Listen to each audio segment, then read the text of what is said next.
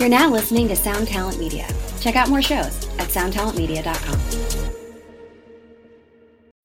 When you need mealtime inspiration, it's worth shopping Kroger, where you'll find over 30,000 mouthwatering choices that excite your inner foodie. And no matter what tasty choice you make, you'll enjoy our everyday low prices, plus extra ways to save, like digital coupons worth over $600 each week. You can also save up to $1 off per gallon at the pump with fuel points. More savings and more inspiring flavors make shopping Kroger worth it every time. Kroger, fresh for everyone. Fuel restrictions apply.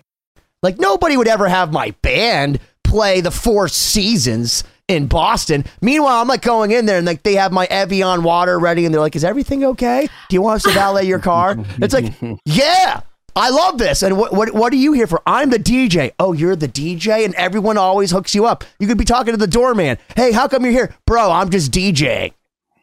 And they take your mm-hmm. car. It doesn't even matter. That's their job. They're valet drivers, Ben. Yeah, but when you say you're the DJ, it's like you don't even have to pay them. They're like, sir, we have to take everyone's car. Don't worry about it. We're just doing our job.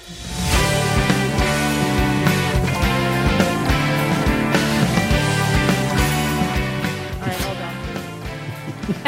on. She's got her spritzer in true form. Okay, so here we go. With spritzer in hand, everybody, welcome to another episode of 2020. I'm Siobhan Cronin with Cory and Ben as always, and we are back with my darling, my partner, my string goddess, cellist, the amazing Zuzana Z Dowling, all of the various names I call her. She's But- in Lost Symphony. She's, She's in Lost Lost- Symphony now. She's in Lost Yes. Symphony. She is in Starset. She is so much more than all of these things. She is wonderful. She was my one of my dearest friends. So I am super happy that you came back to join us. And for all the the binge listeners that love all the Starset episodes, here is more Z content for you. Yeah, Hello, everybody. That was a very grand entrance. I'm trying to Deserve. emulate Ben because Ben is like the king of the grand the grand intros. So I'm trying to learn. I'm take I'm taking a page from his book today. And I'm Oh, trying to be extra descriptive with introducing everyone. The problem is that we Yeah. run out of things to talk about because it's all covered in the intro. But one thing we did leave out is uh, the Raiders like house band. Which, Yeah, like, exactly. so okay, Cory coming in to save us all. as as football season is winding, you know, down here, like let's let's talk about that. That's a Mhm. pretty cool gig. It's pretty amazing, and it's it's pretty intense too. I mean, it literally holds sixty five thousand people, and it's literally packed every game. so how do you play "Take Me Out to the Ball Game" on the cello? I think that's a baseball thing, Yeah. right? Baseball, football, that's all the same. Well, isn't football just just like like European for soccer? Yeah. Uh, yeah. Yeah, I mean, so it that's- Is that what we're talking? Isn't that what we're talking about? Like, there's like, The Raiders are the biggest soccer team in the United States, I think. oh, I saw a video uh, recently, and I think you guys were doing like the the Trans Siberian style of Carol the Bells, and it was awesome. Yeah, it was actually uh, David Perico's arrangement of. Uh, It was Yeah. that, but it was like that heavy like version that like we're we're used to hearing. yeah, that was pretty fun to play. Nice. So how did that like come about? Because that's an interesting gig. So last year, um, just right before I went on a tour with Starset, um, David got a call, and um, we actually um, went for audition. There were like a couple other bands who were auditioning. Um, so we auditioned, and um, I didn't know what the results are until I was midway through the tour, and then I found out that he actually got the gig. So so that was pretty amazing. Um, so last year was our first season, and um, it's pretty intense. I mean, it's we don't really play more than like 25 30 minutes total but uh, we play a little bit before the game probably about three four songs you know when people are coming to the stadium and sitting down and then uh, during the game you know every time there's a touchdown we play like a Raiders Nation touchdown song. And those are all like a 20 seconds, 30 second songs. But it's a pretty long day and you have to be literally on the call. Like there is like no time, no time to like screw around, you know? Yeah, you don't want to be in the bathroom and then hear touchdown. I was thinking the same thing. Yeah. So wait, who who like okay, so if there's a touchdown, who is the person that is like getting you right? Is So it like David, David has um, a person who is basically running the, the show, uh, talking, okay, in 10 seconds you're gonna you know when there's touchdown we we already know that we have that we have the touchdown segment. We have to have it ready you know? We all have Mhm. charts and uh, we have to have that ready at all times you know? Because you just never know when there's gonna be a touchdown you know? I don't understand why can't they just like film you playing it once and then just press play and it looks like you're playing it for the first time every time. because we are a live band Yeah, but they don't have to know it. It could be like the moon landing where they just make it seem like it's a real thing, but it's just Yeah. clearly like a studio lounge. right but no that's not how it works You're trying to take jobs away from musicians, Ben. That's What? turning everyone to a DJ. yeah, but I mean that that takes away the magic of the live music. exactly I know we we've been having like uh, discussions offline about you know how tough it is to be a, a musician, uh, especially like one one that's that's hopping around to multiple gigs. I know Siobhan, you had some some experiences recently, just uh, dealing with the business side and and booking Ugh. and all that stuff. And Z, you have your own entertainment uh, company as well, uh, Mhm. doing doing events like that. We I know we touched on it in the last uh, last time we, last time we spoke, but can you just kind of give a summary of what you do uh, when you're not being a rock star on tour? So I also um, have my own company, and it's it's called Las Vegas Music Oasis, and it's basically um, uh, most most of our gigs are wedding ceremonies and cocktail hours. And re- recently, we played a reception where the requests were uh, Bollywood music, which Darling actually wrote some of my arrangements for this for this gig, and it went really really well. It was it was. Wait, I thought you were just a cat burglar. I see all these videos of you with like these really pretty girls with like violins and stuff, but like you just look you're going to like Caesar's Palace or something. I just figured you were stealing something. It's all a heist. Um, no? no, That'd be a really good con. Those girls could totally like be like Velociraptors. One of them's looking at you. You're really cool. Come up right behind you, take your wallet, boom, out of there. it's really hard today, you know, to be a musician, and I'm pretty pretty sure Siobhan deals with same stuff as I do. You know, when people want to book you, they expect a lot for very small amount of money, you know, and we all paid our dues and put a lot of work in into what we do and we studied all those hours practicing you know we all have degrees and Yeah, but my nephew plays guitar, so I could just get him to come in for like you know fifty bucks and like a ham sandwich. So Well, And I saw someone yeah. last week. They they were playing they were playing cello in the park, and that guy only wanted hundred dollars for three hours. So like, why would I not hire that dude? They you both played cello. well i mean you can you know i mean you basically get what do you pay for The cheap comes out expensive, as Marilyn Milian from the People's Court always says. It's totally true. i don't know Siobhan, how do you feel about it i'm, I'm pretty sure you, you have experiences Oh yeah, absolutely. I mean, this part of business it's it's it's like a massive conversation, and as Cory referenced, I mean, it's and you know this. I mean, you're constantly dealing with trying to explain to people and educate them on what is going into what they're buying because you know it's musicians aren't widgets right? It's not like you just go and you, you go to target to buy an ipod or something and they're all presumably the same right? But musicians are different. You're dealing with people that have different levels of training different skills for example you with your company it's like you know somebody wants bollywood music okay but there's no bollywood arrangements for string trio or a trio with piano you know? So that's going to take somebody that has the skill to do that that's going to do it in a refined way or just ha- the fact that you know somebody that can do that. So that in itself is an asset you know? And it's uh, it's a lot of time it's really hard to explain to people that you know this is of immense value because if it weren't then go ahead and do it yourself. There should be a movement that we need to if it's not already started we need to start it of just awareness. We need to like rent like some like ad time would you call know. that movement? Uh, hashtag musicians too or something. I don't know. That'd be something. I call it a bowel movement. I want to tell you a metaphor about what the music industry is right now. So today, Siobhan and I had a very wonderful conversation about how she needs to brand herself better. And Zuzana, like you as well. was it a lecture Well, well, it was a lecture because let me tell you what happened the other night. So Paul Lorenzo, the drummer from Lost Symphony, our band that we're all in, he and I are, are lamenting that nobody cares about, first off, anything in landscape format. So you can't even watch anything in 16 by 9 anymore. You got to watch it in this portrait, real format that's literally just the phone cut out. And Paul's like, nobody cares about my music. Nobody cares about my drumming. And I'm like, but you're funny.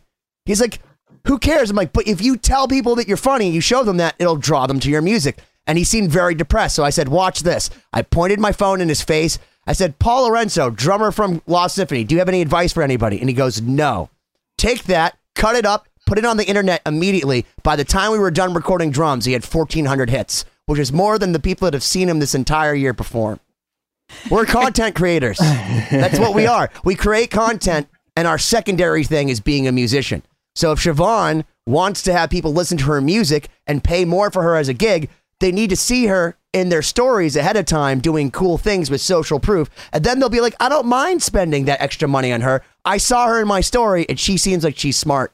Well, yeah, I mean it's a, it's about branding. I mean, it's like you know, you know that when you go to Louis Vuitton that that's the product and that's the cost and you have to be prepared to pay that. You're not going to go and be like, "Oh, yes, but there is also a canvas bag at Sears that's $25. So how about you give it to me for 25?" Like, no, that's just not what it is. Right. But you know, also on top of that, the onus is also that you have to establish that brand, which I agree with. You know, it's like, you know, you do kind of have to do some of that upfront work of like making it very obvious that this is who I am, this is what I'm worth, this is what I can do.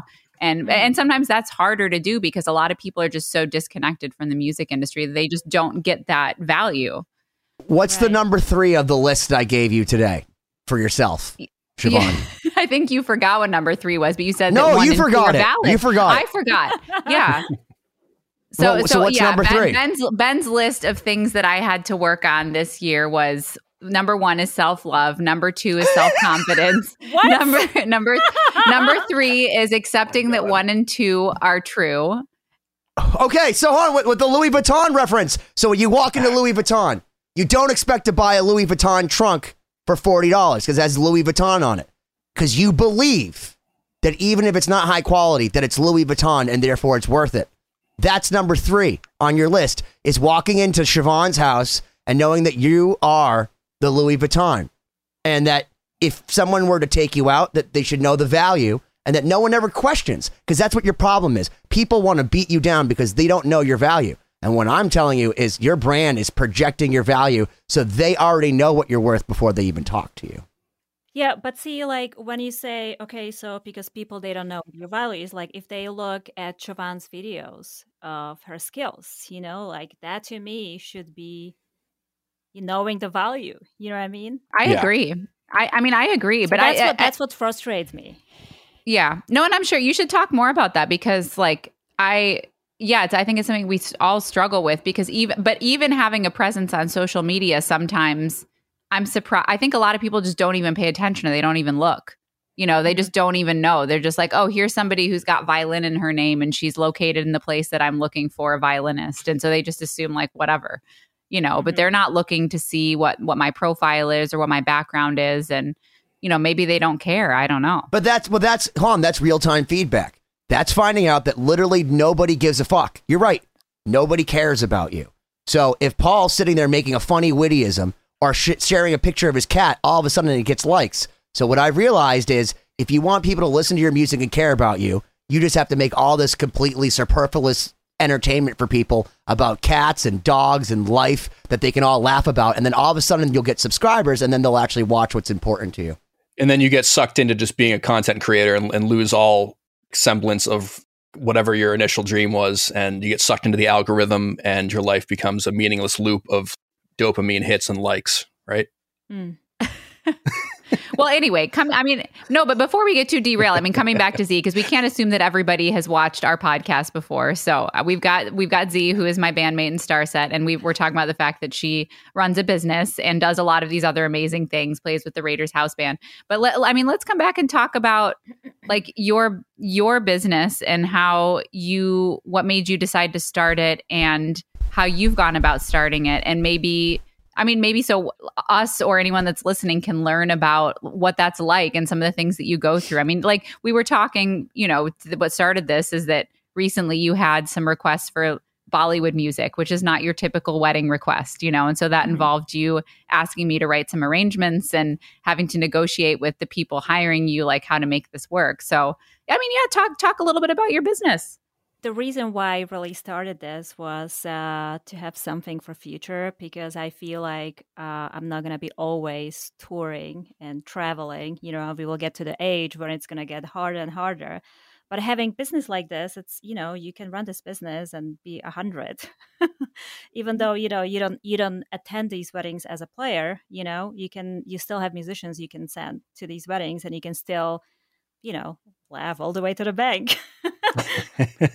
Okay, so you brought up a good point because I mean I DJ right, and Mhm. I always joke around about how people I, I do the neurotic guitars, the neuroticguitars.com, and I have all these crazy guitars, and one of the first questions is, "Are you rich?" And the answer is no, but I DJ. So like you know, it's like what band are you in? It's like doesn't matter that I'm in Lost Symphony. We play with Marty Friedman and Jeff Loomis and Satchel and Oli Herbert. That's not the reason I have all these guitars. It's because I do weddings because that's something that that's a commodity. That's what people need. So you- even though you're in Starset, a band with billions with a B streams, you're thinking about how when you get older, you can automate it that you can get your other Jedi string players to do this because there's a demand. So it's crazy because when I'm doing my DJing thing, I can make more money doing that than a lot of my friends who are playing huge festivals. And it's a much more sustainable business. And that's crazy that that I can go and press play and put on Earth, Wind, and Fire and have people give me more money than some of my friends going and playing in front of 40,000 people in Stockholm. Like, do you want to speak to that as somebody who's doing the wedding industry while being in Starset?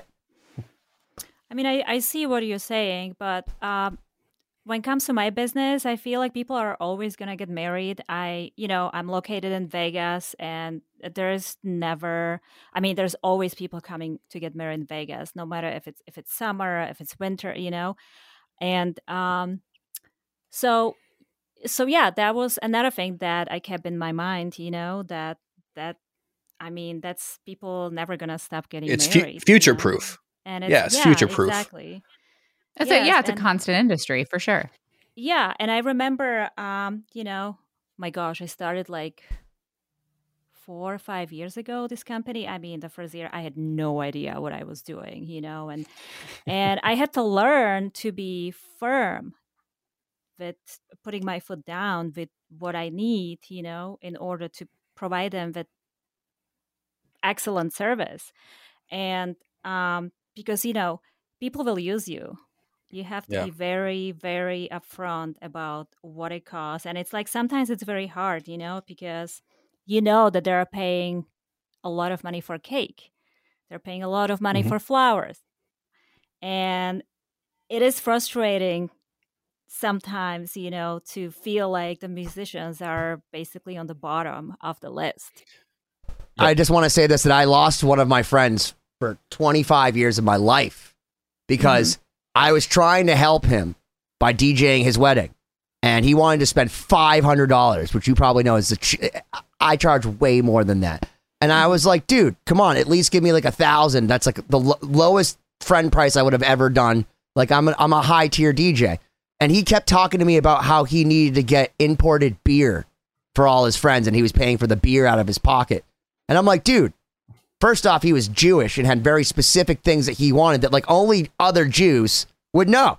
And I'm like, you're just gonna hire a jamoke for $150 and be like, yeah, I hope you know how to say like, you know, uh, all, all, you know, all the order of what Jews do because like we're very specific people. But like, he actually accused me of trying to poach him and shake him down for money by being like, I'm worth a thousand dollars. And his whole family like who I've known since I was a child was like, oh yeah, no, he was just trying to like screw Josh out of money. When I'm like, I'm trying to save your wedding. He literally said to me, well, I could just put on an iPod. He has people coming from around the world. It's like you're gonna have people come from around the world, go to someone's backyard, and you're gonna be like, hey man, thanks for coming. Here's my Dave Matthews Band remix. Yeah. But the thing is, he totally could do that.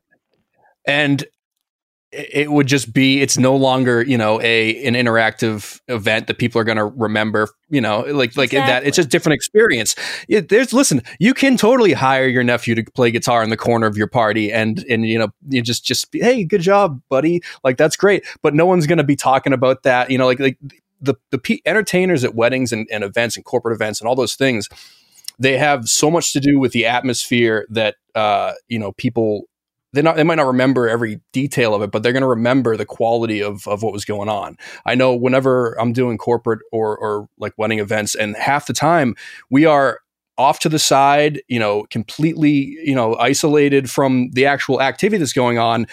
And it's like, oh, no one even cares we're here, you know, whatever, just doing this, you know, paid practice kind of gig. And, you know, we always do our best and everything. And then uh, on the way out, I'll have 15, 20 people come over like, you guys were phenomenal. Like we were, we were in the back corner. We were listening the whole time. Like had such like, and then they'll go, we talked to, if it's a corporate, we talk to the, the planner, they're going to have you back for the next one.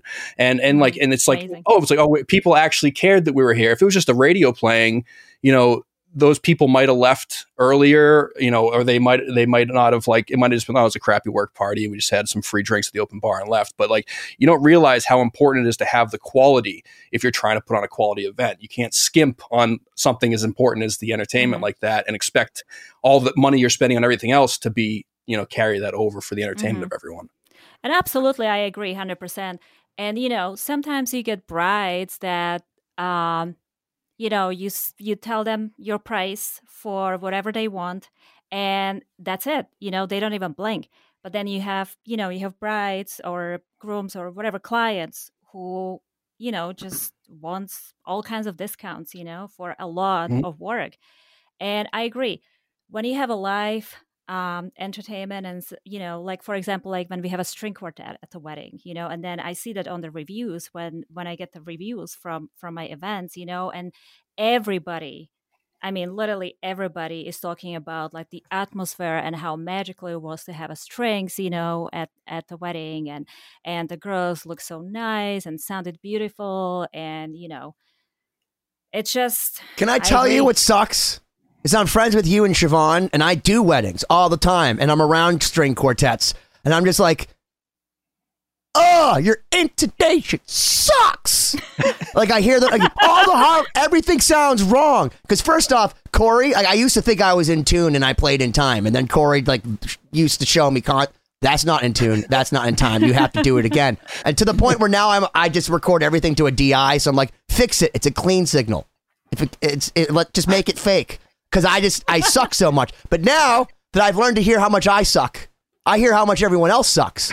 And when Siobhan's like, I I haven't practiced this, but then she's playing like Paganini perfectly at 275 BPM. Or I listen to or I listen to you time. on like I'm going through my stories again. I'm going through my stories. I'm drinking my coffee on the toilet, and I'm like, oh wow, look at Look at Z just murdering it on the cello, and then the next one's Mariko. Z Ben is watching you while he's on the toilet. Let's just that's where everyone watches you. Listen, and drinking coffee real- while on the toilet, which is an interesting do you combination. Not well, that's how I go. But listen, but don't you realize that's how everyone consumes their information? If you can't be consumed on your iPhone in the bathroom while you're drinking your coffee on your two second break at work, no one cares. If you can grab their attention, then that's how you know. So when she's playing, like, I don't know, like the theme to whatever, and it's like beautiful, I'm commenting on it. That's even though I'm friends with Z, even though I know she's amazing, I've seen her play, every time it reminds me, oh, she's so good.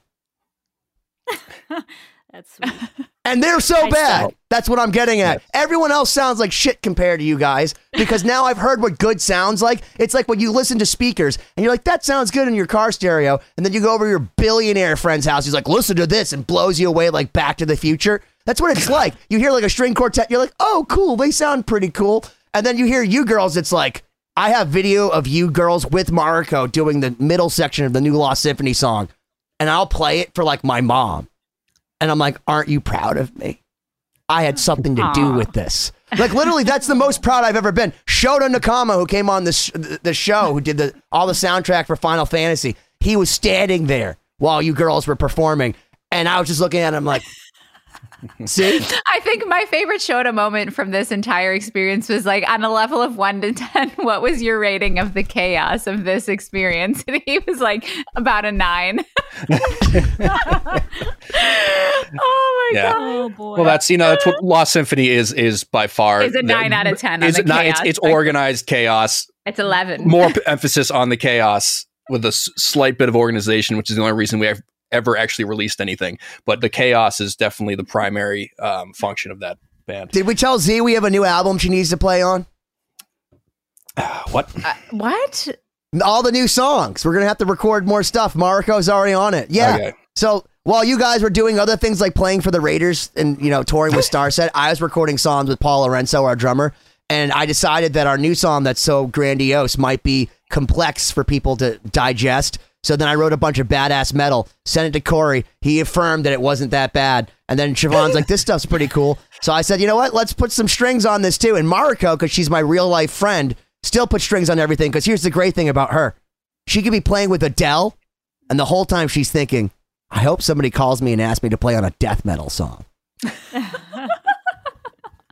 dude, her fucking slides and glissandos. Dude, no one glissandos like Mariko. You, you have a special talent for talking about people that aren't on this podcast right now.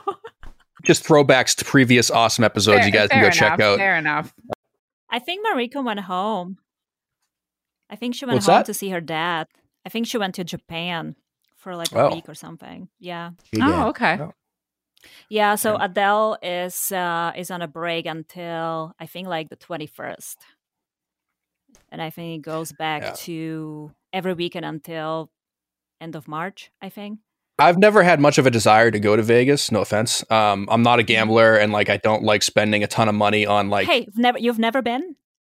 I've never been. Wow. You gotta come visit You gotta me. go once. Absolutely. I, I was going to say I would love to see the shows. I think I think that would be really cool, and obviously to hang out with you guys. Um, So I'm going to have to add that to the list. Um, one thing uh, in terms of having a business like that, an entertainment company, in an area like Vegas or even Miami, like which are you know pretty big destinations. There's a lot of money. There's a lot of events and stuff going on. And Siobhan, you also kind of dip into the Keys a bit, which is another world you know world famous destination. I also you know since I work in the same industry doing weddings and, and corporate events and stuff like that, but I'm in Boston, which is you know it's it's it's nice, but it's not like this destination. So I feel like the pool of you know talent and the competition here is probably a lot different than what you're dealing with where you guys are. Can you talk a little bit about uh, breaking in to to the industry in the in the, that area of performing and how difficult it is to establish yourself and and what that looked like? when I uh, moved to Vegas, uh, it took me about six months to get in because you know you move here, nobody knows who you are. So, um, so I basically um, send out the audition tapes and, um, you know, basically knocked on the doors, and I started to be called as a sub, uh, like for example, with David's band. Um, uh, with pop strings. Um, I was just called for the subs a few times, and then uh, there was an opening for a cellist, um, and I basically basically got in. So in this band, there's two cellists. There's two first violinists, two second violinists, two violists, and two cellists. So six string players.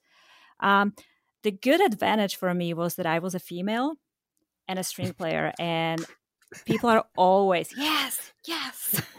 people are always looking for female string players in Vegas. I mean, it's it's great for us, but I know a lot of male cellists who are incredible, and you know they don't work as much as us because you know they're guys. Boring. Ah, right.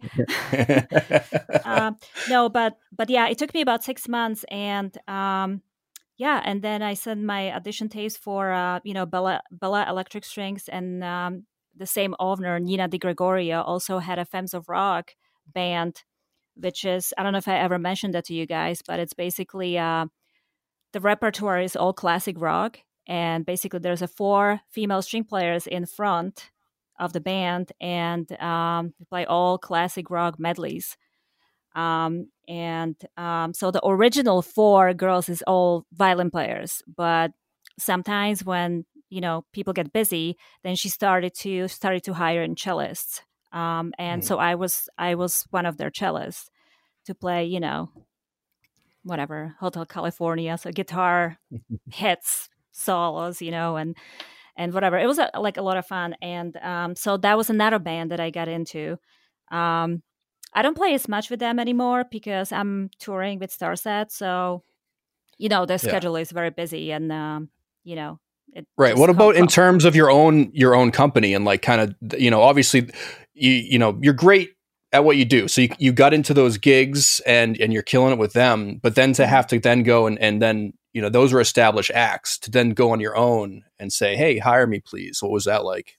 Yes. So at first it was just my name. Um and I was like, "Okay, I got to have a website and like try to, you know, get gigs." So um so I just built a website and um I built a profile on I think it was Gigmaster. I don't know if it's still around gigmaster.com. Yeah, yeah, a lot of those. I'm, I'm listed on a lot of those too. So that I think that's a huge like entry point for yeah. I don't know if you people. know GigSalad. Mm-hmm. That's another company. So I was on that, and eventually I I got hired to play wedding ceremonies for different companies. You know, like mm-hmm. they needed a cellist for a string trio, um, or string duo, and I kind of like the business. I like you know the way how um, I just like the events, you know, and I was like, oh, maybe this would be good for me to have like my own, and then kind of have like my own idea of how I want to run my business, you know, how I want, want it to look. Because there were like few things that I didn't like, you know. I was like, oh, I don't think I want to do it that way, you know. Like what? Um, like charts, for example. Charts were like all over the place, you know. They were like literally not even for string players, you know or mm-hmm. you get a chart with like chords guitar chords you know and then like just figure it out you know what i mean or the way how um the other players were dressed you know what i mean like it was not like classy enough for me or and i'm not trying to yeah. like i'm not trying to be like rude about it you know it's just i had no. like my own own picture in my head how i would like that to look you know but that comes that comes back to the branding. I mean, you're you're totally right, and this is like you know to to highlight that you get what you pay for. Like it's it was the same for me. You know, like I would show up to gigs, and if it was a low paying gig for a wedding, the person would be flying in because they just came in from some other gig and they're rushing and they've got a million sheets of paper. And you're right. It's like, here's a piano chart. We're just going to read it. And it always ends up sounding terrible. It doesn't right. work. Everyone's frantic. It's not well rehearsed, you know. And people know that like if something is wrong, it looks chaotic, it sounds chaotic, you know. Mm-hmm. But then it's like there's a disconnect between like, well, why did that happen? It's like, well, because you know, that's what you paid for and people only put in as much work as they're going to for that for that price. Well, that's really important because that's something that I because I'm not a cheap DJ when I DJ, and people will be like, "Why are you so expensive?" And I always say, "Because I'm worth it." Because people are willing to pay. well, well, because people. Well, yeah, that's the. Di- what's the difference between a thousand dollar violinist and a ten thousand dollar violinist? The ten thousand dollar violinist asks for it, and they get better gigs. it's like, but well, that's the truth. So that's what I was about yeah. to get at because I find all the gigs that are cheap and people beat me down that little bit. Those people make you work harder, and they're the ones that ask for their money back versus the people that are like really easy going.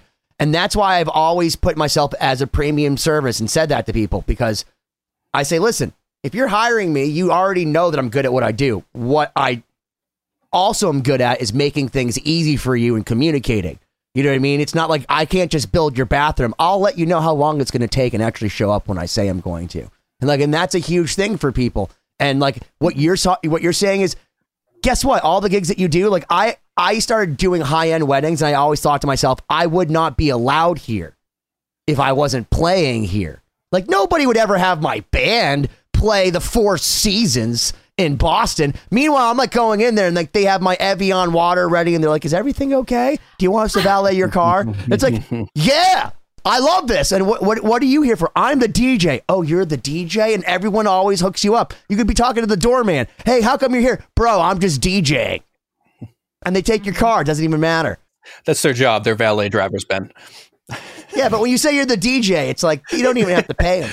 They're like, sir, we have to take everyone's car. Don't worry about it. We're just doing our job.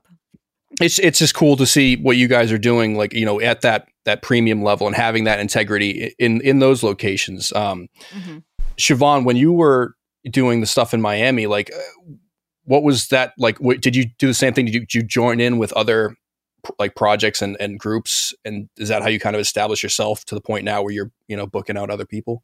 Yeah, I mean, a lot of it was like being hired by other companies. I mean, obviously, I came here and I really didn't know that many people. And, you know, I was in the classical scene. So I guess that's kind of how I met.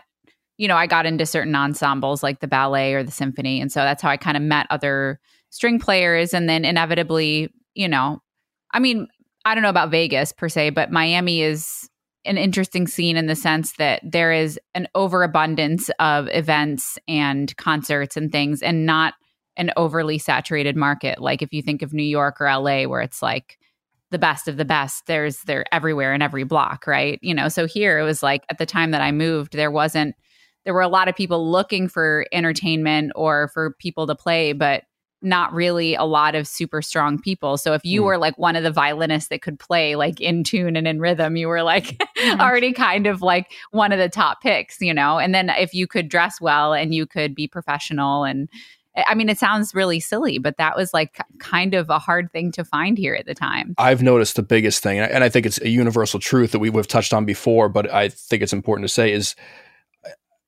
if you're cool, it goes so far. Because I've I've done a lot of gigs where the you know the event coordinator or the planner will come over and they're out of their mind, they're stressed out. It's the day of the and there's and then like, oh we, we need to push back dinner. Can you play for another like 20 minutes. Well, yeah, whatever, that's fine. And like that kind of thing goes so far in terms of us getting repeat bookings at like nice venues. Uh, then I guess a lot of people, and I, I, know this is probably like the older groups that I, I, see that are just so they've been doing this too long and aren't able to find joy in it anymore. And I think they treat people kind of shitty. Just over it. Yeah, and, and I, but I think they take it out on like you know if you're doing events the everyone else, the vendors, they're on your team. Like you know, so you like you should be cool with everyone that's like you know behind the well, scenes. There. There's the opposite of that too, because we're in Boston, so there's a lot of Berklee kids that get right out of school and they join these bands that get paid ten or fifteen thousand dollars. And like I've seen these people, and they're like entitled, and they're just a bunch of assholes that show up and they're entitled. They got they got to pay off that Berklee debt, man. yeah, and but they yeah. think that they're entitled to do all this stuff because they're better than everyone. And it's like, bro, don't tell me until you play gigs for literally nobody for 10 weeks straight and you still show up. Mm-hmm. But there's here's the crazy part. No one comes into your bar and yet it took you an hour to find parking. Explain that. you know, I, I'm not on the side of booking the events and hiring musicians and stuff, but mm-hmm. the things that you have to keep in mind and the ways to stay top of mind like that, um, it, it, it goes a long way just to be respectful and have the quality of talent it's almost mm-hmm. it's almost too easy if you just actually consider those things. Right. But you know there's there's like a thin line between having people to use you and be nice for you know be nice to them for what they're asking you to do you know like when you mentioned like you know sometimes like you guys are going you're on the way to the gig and and and your your singer calls you like oh i just heard the song you know we're just listening to it we're gonna play it you know it's a little it's a little different you know with uh with these ensembles you know? I should i should specify we're a four piece or five piece band like you know drums bass, guitars. Yeah, and I vocals. have a lot of respect for that. That you can, guys yeah. can just listen to the song and then just kill it. You know. Yeah, we don't have to. We don't have to worry about like you know all the intricacies of a string. So it's a, it's a little bit of like apples and oranges, but more so it's it's. I was trying to explain like the way we look at the gigs. Like I would never like. Right. If, I've played. I've played with other yeah. bands where like if I was like, hey, like let's try a new song. They're like, what? We haven't like rehearsed that, and I need to know the da da da. I guess I'm just used to like we have a we have in ears and a talkback mic, and we'll be in the middle of a song, and a singer will walk back to the talk back mic, like, guys, let's uh let's go into this other song, but I'm gonna I don't usually do it in this key. We're gonna and we this is while we're playing the, the previous song. He's like, we're gonna try this uh like a step and a half up. Like and uh and three, two, one, and like we're in My it, favorite know? ever. Cory and I were doing a wedding and he was playing guitar and I started playing Pachelbel Canon twice double speed. And he's supposed to play the did it I don't know what I was thinking. I think I was wicked baked or something. I don't know. And Cory was like, "This is a ceremony." They're walking Newport, down the aisle. Newport, Rhode Island. Like this is this is as high stake. Like where you say destination. Like people are like, oh, what's the most beautiful place in the United States? Let's go to Newport. Like that's literally like yeah, we're at a yacht club, right? And Cory gets all ma- mad at me. He's like, dude, I can't even believe that you did that. I'm like, they don't fucking care. He's like, dude, but I care. I'm like, they don't care. And you want to know what they did? They tipped us, they thanked us, and gave us a five star review. Because you guys were cool. The reason, yeah, the re- uh, what- He what played the- it like Yngwie Um, Malmsteen. Yeah, it was it was it was literally it was like it was too way too fast. Uh, and then when I was like I'm like I'm like hey you're playing too fast. You just stopped and then started over again. So that was super professional. Um, a- anyways, I mean, it happens. It happens.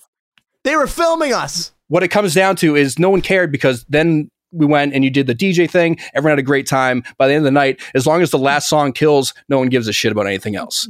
That's what's That's 100% true.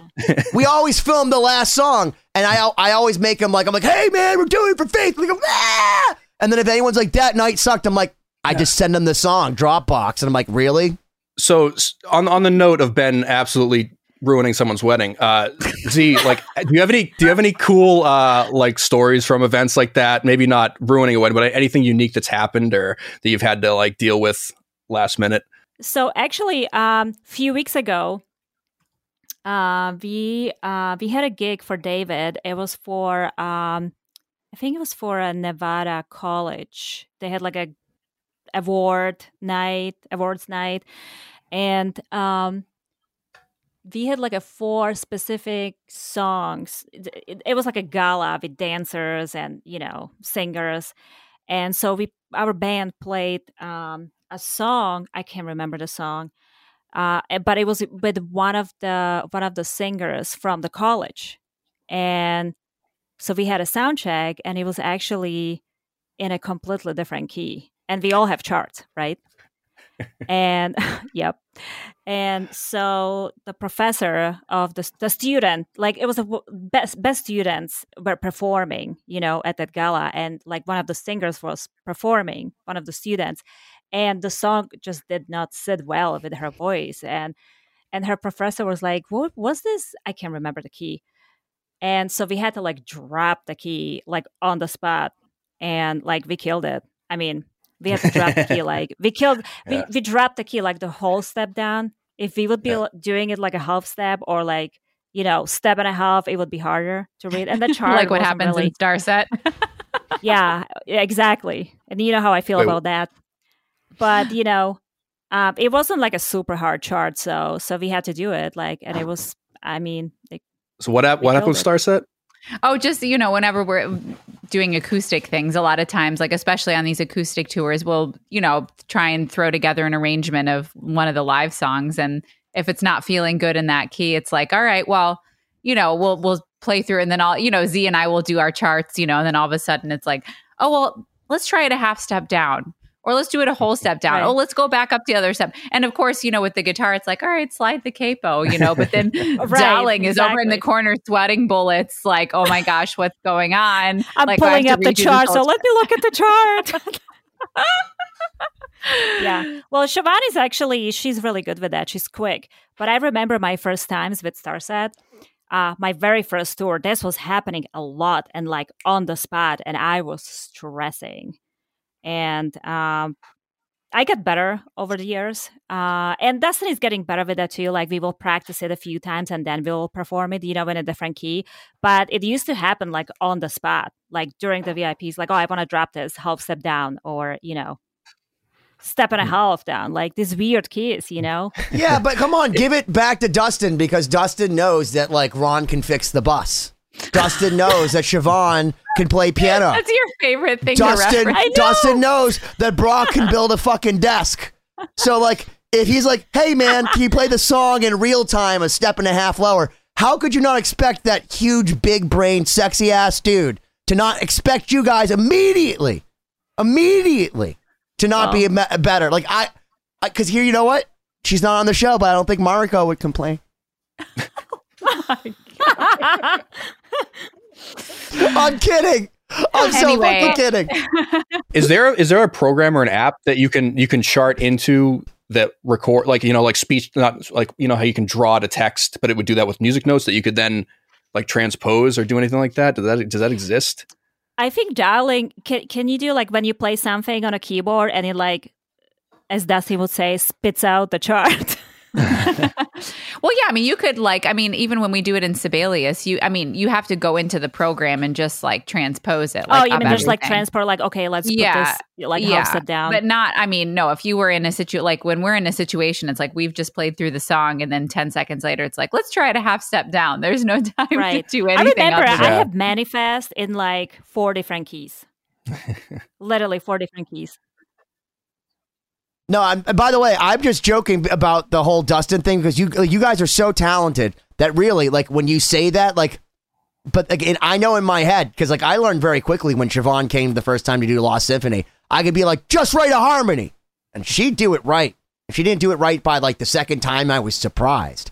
Like, and that's the thing. I think, don't you think that being thrown to the fire has helped you get better? Because I feel like I, I mean, Siobhan, since the first day I met her, and now like she's it's amazing. Oh, Like, absolutely, absolutely. Yeah, I mean, if I would like, for example, uh, we were talking about Sibelius, right? I've never had to transcribe anything and like write it down. Like I always like would just like listen and play. But when I joined the Starset, they already had they had three albums. They had two albums that were already out, and my first tour was uh, Divisions, which was their third album. And so the first two albums, Mariko wrote all the charts. Like she transcribed all the charts for me. Um, and so I had to like kind of memorize all of them. And then the f- the third album, Divisions, I had to write them because she was already out. Mhm. So I had to like transcribe that stuff and like write it down because it was just like so much to learn that I needed to write it down, you know, because there was so much memorization that that had to be done in like two months. So that's how I started to write star- stuff in Sibelius, and like your your ears definitely get better because you're like forced to listen, even though you get you get stems, you get string stems from Starset, but they're not separate. They're like not separate cello stems or violin stems. Yeah, and they're, and they're also probably played on a MIDI keyboard, like to and they're they're mixed Like- with no, like that note like doesn't mixed, exist. Yeah, right. They're like mixed with uh with MIDI. There's always like a MIDI Yeah. on the on you know on the bottom, so it's kind of hard to like you know um hear those Yeah. parts. You know, like for the uh, for for people listening, real quick, I just want the the program you're talking about. Can you just, just explain that real quick for anyone that's not familiar? The is it Sibelius? Uh, I think Darling would be better at explaining. Yeah, I- I, no, I mean it's so Sibelius. It's like a notation. So you might have heard of Finale, but Sibelius is an Avid product. So, um, you know, you can eh, basically music notation, it could, orchestral scores or just single line scores, and you can record like using the a MIDI keyboard or you can notate it with the computer. So yeah, basically that's when we go through. You know, like for example, when I get the Starset stems, I'll I'll usually li- you know pull everything into my DAW and listen through everything, and then notate it and then export the MIDI into Sibelius so I can get the actual notation. So I could have like a PDF chart, you know, to pull up on a set list or something. Mhm. So So you're like more advanced with that. Like I still still just write everything, listen and writing. You know what I mean? Like I don't play like on a keyboard and then, you know, through the Sibelius. yeah. Well, it depends. Like, so even coming back to your company, like when I do arrangements for for her, you know, if it's I'm I had to do a bunch of Bollywood arrangements for this gig that she had, so I'll pull the By the way, by the way, it was a great success. good. Yeah, they Great were literally asking me if we have a CD, like with our recordings. wow. How like, old we'll, are we'll they? buy it. I'm like, mm. so yeah. An 85 an- year old. Can I buy a CD? Do you have CDs? I will say though, but I mean, Give us some Bollywood music. here. Yeah, no, but I've never, I mean, and I've had to arrange things before, and I don't know if you've ever had to do this, Z, but like Bollywood music, I've never had to actually adapt it to like classical instruments like Yeah. string quartet. And a lot of it's super rhythmic and kind of like different like rhythmic subdivisions. So it was I didn't want to. I didn't want to derail the conversation too much, but uh, I got to ask, like, how the hell do you arrange Bollywood music? Is that something you've done before? like, that's that's like, oh, Siobhan just arranged some Bollywood, you know, sco- like it's like that. Where where'd that come from? no, I'm, well, su- I'm Dallin, sure it was ahead. definitely challenge. I mean, to to pick the the lines from the song to make a point of the song that that that was challenging. I'm sure, Siobhan. It was Yeah. challenging. I'm sure it was challenging for you to write it, transcribe it, and it was definitely challenging for us to like. It's not something that you can just come in and side read.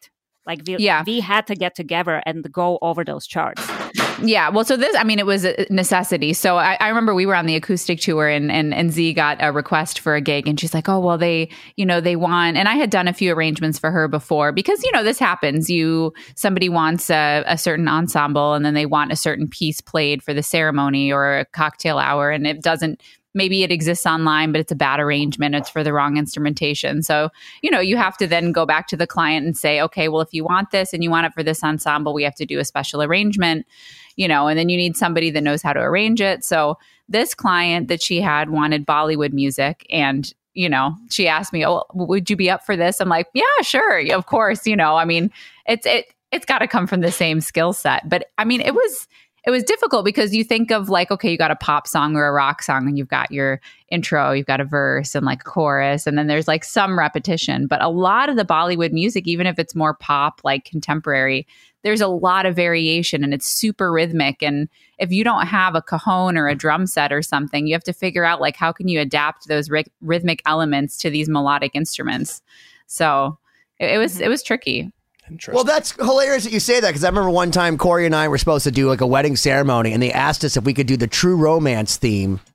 Uh, I'm like, it's on like that. It's a marimba and like a drum is like what the theme is to that song. I'm like, we're a pianist and a guitar player. Like, do you want me to hit the side of the piano? Like, and like I'm sure I could have arranged something, but like, it's amazing. like it's it's just amazing to me. Like, to si- how much is that worth for your time? Because I mean, like, this, okay, but so this is like this is part of the information gap though because it's like like even coming back to your brand for example some people will say like oh can you play i want this song to be played at my wedding ceremony but i want only a solo acoustic violinist. And i have to come back and say like i appreciate that this is what you want. Um, i don't think that i would recommend doing that because first of all it's not going to sound the way you think it's going to sound.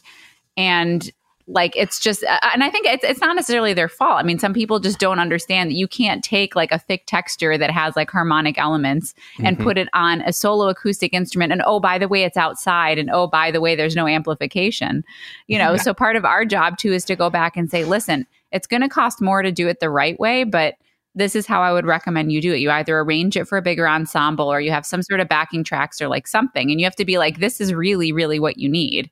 Take it or leave it. And again, some people will take your advice and have like, okay, so do you think that maybe string trio would be better, or what do you recommend, string quartet? And some people will just stay stubborn and we're like, no, we just want a solo violinist or a solo Yeah. cellist. It will be fine. No, but it's a damage to you though. I mean, like, but I honestly Right. believe that if you go back and then you do that, then you go, you play, you feel stupid because nobody can hear you. It doesn't sound the way it's supposed to. And then inevitably the people are going to think, well, this cellist or violinist doesn't know what they're doing because they're, this sounds silly. Right. Well, so I have couples like sometimes call, and, and I and one of the reasons I say that, like, look, this is why people give me good reviews is because I try to save them from themselves because you're not expected to know this stuff. Let me Well, save that's- you from yourself. that should be the byline on your website, saving you from yourself. Do you arrange string music? Oh, you don't? Okay. So, like, for example, you know, somebody said to me the other day, like, we want to do a 60s and 70s theme for our wedding. I'm like, okay. My my fiance only wants 60s and 70s music. How old are you? 30. How old are your friends? Mostly 30. Do they like to dance? Yeah. it's not going to work. And they're like, "What do you?" He's, it's a guy calling me, and I'm like, "Listen, do you want to go back and and and and be the coolest dude to your to your fiance ever?" I'm like, "So what are you trying to achieve? Are you trying to get everyone to come and have a great party and kick them out at the end of the night because they're like so so enthralled, like they've gone across the country with their chicks and their dudes, and like they put on their dress and their their suits, and then they came and then they listened to a bunch of music that they didn't know." I'm like, because basically, do you want a 60 70 theme or do you want to look like it's 60 70 and then play Justin Bieber because that gets your friends going? I'm like, listen, I'll show up and be like Andy Kaufman, be like reading the uh, the uh, the Great Gatsby to you and the entire crowd until everybody just leaves systematically. Like I'll play Metallica, but I promise you, your grandma won't dance unless she's the coolest grandma ever. Save them from themselves. Great rant. there's a lesson somewhere buried in this in this episode. Um, and uh, as we come to an end, it's up Leave to you it to guys the to it out. professionals. Yeah, but I'm sure it you don't. out. All, all that craziness you would never have to deal with, of course, if you hired Zuzana uh, and Las Vegas Music Oasis. So be sure to check her out. Um, this is part one. We're going to come back with part two, and we'll, we'll dive a little bit deeper. Um, anything you want to tell people about? Any cool projects coming up, or any, anything you want to let people know about? Starts at the European tour. Hell, hell yeah! when does that kick off? Uh, I think our first show is in is it in London around yeah, it's at the we, at the end of 27th or something February. like yeah, that. Yeah. So end of February through the end of March, more or less. Yeah, it's cool. uh, actually it's only four weeks now because we don't go to Russia, so it's a short one. Obviously, It's, it's a smart, it's a smart decision. Smart you move, guys yeah. yeah. All right, guys, check out 2020-d.com. Co- like Cory, and do you not remember? Do you not remember our sponsor, Lost Symphony, that we actually have a song that's going to come out at some point this year that not only features no, I Z forgot down about there, Lost Symphony. but she has a solo. She has a solo Ben in the is, song. Ben is saving you from yourself, Wha- Cory. why don't we uh, why don't we dive deep into that in part two? Uh, we'll talk a little bit about Lost Symphony and the new single that will be coming out. Uh, at you some performed in front of Ferraris and Lamborghinis. that's right. That's how I do. we'll see you guys next week. Subscribe. 2020-d.com. Like and subscribe. Thank you as always for checking out this episode of 2020. Please visit 2020-d.com, like and subscribe to the podcast so you don't miss out on future episodes. This week's throwback clip is from episode 111 featuring Myles Kennedy of Alter Bridge. Check it out. what I find is that when I become indecisive, the best thing to do is to set it aside and get away from it. And sometimes it requires that I get away from it for a very long time and then go back and listen with fresh ears. And then you, it's a lot of times it's very easy. So next time you're in that situation, maybe just step away from it and then come back and listen and go. And it, it'll it'll it'll the, the universe will help guide you. Trust me. And, and it's amazing how many times that's happened. It's been very beneficial.